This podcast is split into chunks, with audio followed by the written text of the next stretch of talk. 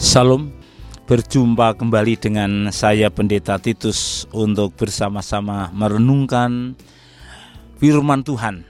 Mari kita mulai dengan doa. Ya Tuhan terima kasih kami berada di tempat ini, kami berkumpul dan kami akan bersama-sama dengan Sobat Maestro untuk merenungkan firman-Mu dengan segala kebenarannya. Kami tahu bahwa orang-orang yang membaca firman dan merenungkan dalam kehidupannya, mempraktekannya adalah orang-orang yang berbahagia. Kami rindu mendapatkan kebahagiaan itu. Tuhan menolong menyertai kami. Kami serahkan firman-Mu dalam kasih-Mu dalam nama Tuhan Yesus Kristus. Haleluya. Amin. Sobat Maestro yang dikasih oleh Tuhan, beberapa uh, hari yang lalu Pendeta Titus pernah menyampaikan soal kasih karena masih bulan Januari mak uh, Februari maksud saya. Saya hari ini juga masih berbicara tentang kasih. Saya ambil dari kitab 1 Korintus pasal 13 ayatnya yang keempat firman Tuhan berkata demikian. Kasih itu sabar, kasih itu murah hati, kasih itu tidak cemburu. Ia tidak memegahkan diri, dan kasih itu tidak sombong. Sekali lagi, kasih itu sabar, kasih itu murah hati, kasih itu tidak cemburu. Ia tidak memegahkan diri dan tidak sombong. Sampai di sini pembacaan ayat firman Tuhan, Sobat Maestro, kita belajar banyak hal. Beberapa minggu yang lalu saya sudah mengungkapkan bagaimana uh, maksud Paulus menyampaikan uh, suratnya kepada jemaat di Korintus dan ia mau mengatakan bahwa kasih itu memiliki keunggulan, kelebihan. Kasih itu mutlak dalam kehidupan orang-orang percaya dia tidak bisa ditawar. Kasih itu harus nyata di dalam kehidupan setiap orang beriman. Lalu kalau kita melihat dari mana kasih itu berasal, kasih yang dimaksud oleh Rasul Paulus adalah kasih dari Allah, kasih dari sorga, yaitu kasih agape, kasih yang sangat luar biasa. Lalu karakteristik kasih itu seperti apa? Sedikit saya mengulang yang pertama bahwa kasih itu sabar. Sabar yang dimaksudkan bukan sabar menghadapi situasi keadaan yang atau cuaca yang buruk bukan, tetapi lebih kepada bagaimana sabar menghadapi seseorang, bagaimana menghadapi orang-orang yang membuat kita tidak sabar, tetapi justru di situlah kita harus semakin sabar. Jadi, sekali lagi, tanda kasih di dalam diri orang percaya, ciri kasih itu adalah kesabaran. Maka, selanjutnya, Paulus menyampaikan bahwa kasih itu murah hati. Kata murah hati lebih mudah dipahami sebagai kebaikan hati, kebaikan kepada semua orang, kepada orang-orang yang sepikiran dengan kita, yang cocok dengan kita, yang setuju dengan kita, dan juga kepada orang-orang yang tidak cocok dengan kita, bahkan uh, mereka mengatakan sesuatu yang buruk kepada kita, di situ pun kemurahan hati harus kita tunjukkan kepada mereka. Kebaikan hati harus kita tunjukkan kepada sesama kita. Sobat maestro yang dikasih Tuhan, itulah karakteristik kasih yang dimaksudkan oleh Rasul Paulus.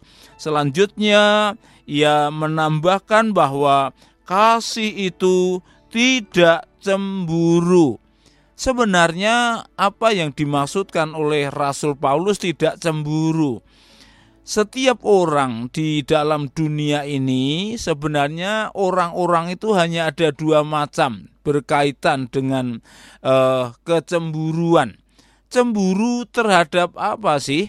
Pertama Rasul Paulus memaksudkan bahwa cemburu itu ada dua. Yang pertama cemburu karena uh, milik orang lain Sobat Maestro, ya karena dia belum memiliki, maka bermacam-macam usaha dia kerjakan bagaimana supaya dirinya memiliki eh, seperti yang dimiliki oleh orang lain.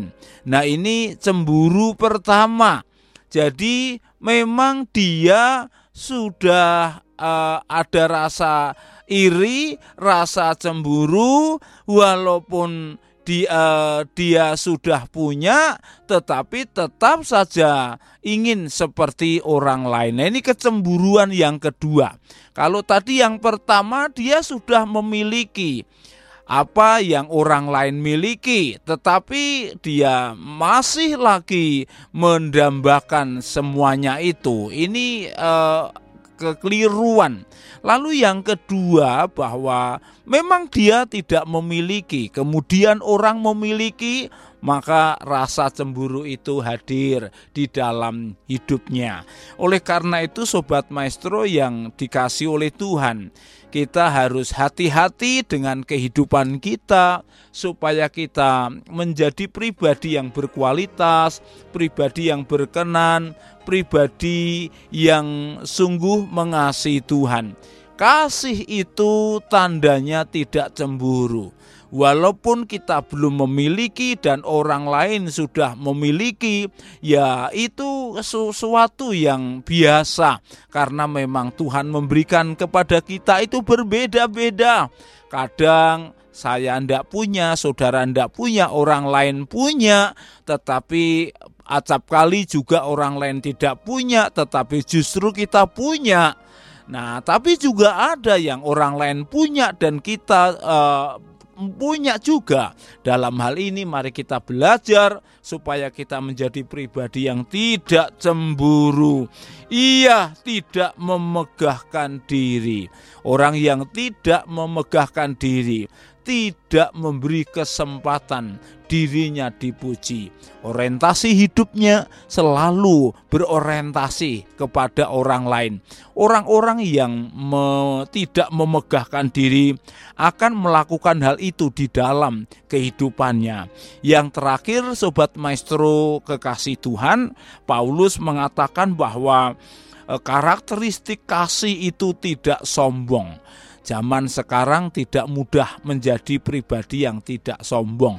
Apalagi mereka merasa bahwa dirinya lebih berhasil dibandingkan orang lain, maka harusnya makin rendah hati. Tetapi orang-orang zaman sekarang lebih memiliki kecenderungan untuk memegahkan diri dan sombong dan merasa orang lain kurang atau bahkan tidak berhasil.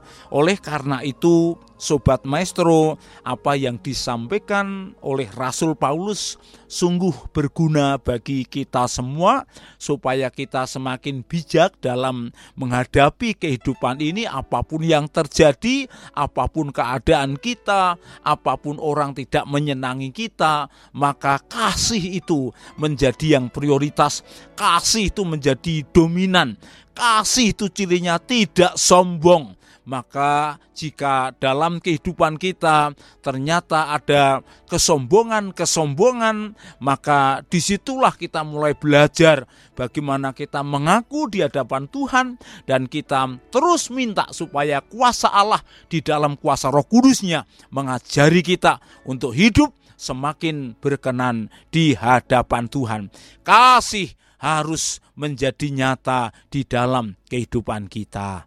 Amin. Kita berdoa, Tuhan Yesus, terima kasih kami sungguh diberkati lewat firman-Mu dengan segala kebenarannya. Ampunilah kami jika kami menjadi pribadi yang memegahkan diri, menjadi pribadi yang tidak murah hati, yang tidak sabar, menjadi pribadi yang sombong. Kami berdoa kiranya Roh Kudus mengubahkan kami supaya kami menjadi berkat bagi banyak orang. Tuhan dipuji, dimuliakan, diagungkan. Dalam nama Tuhan Yesus Kristus kami berdoa, kami bersyukur. Haleluya. Amin.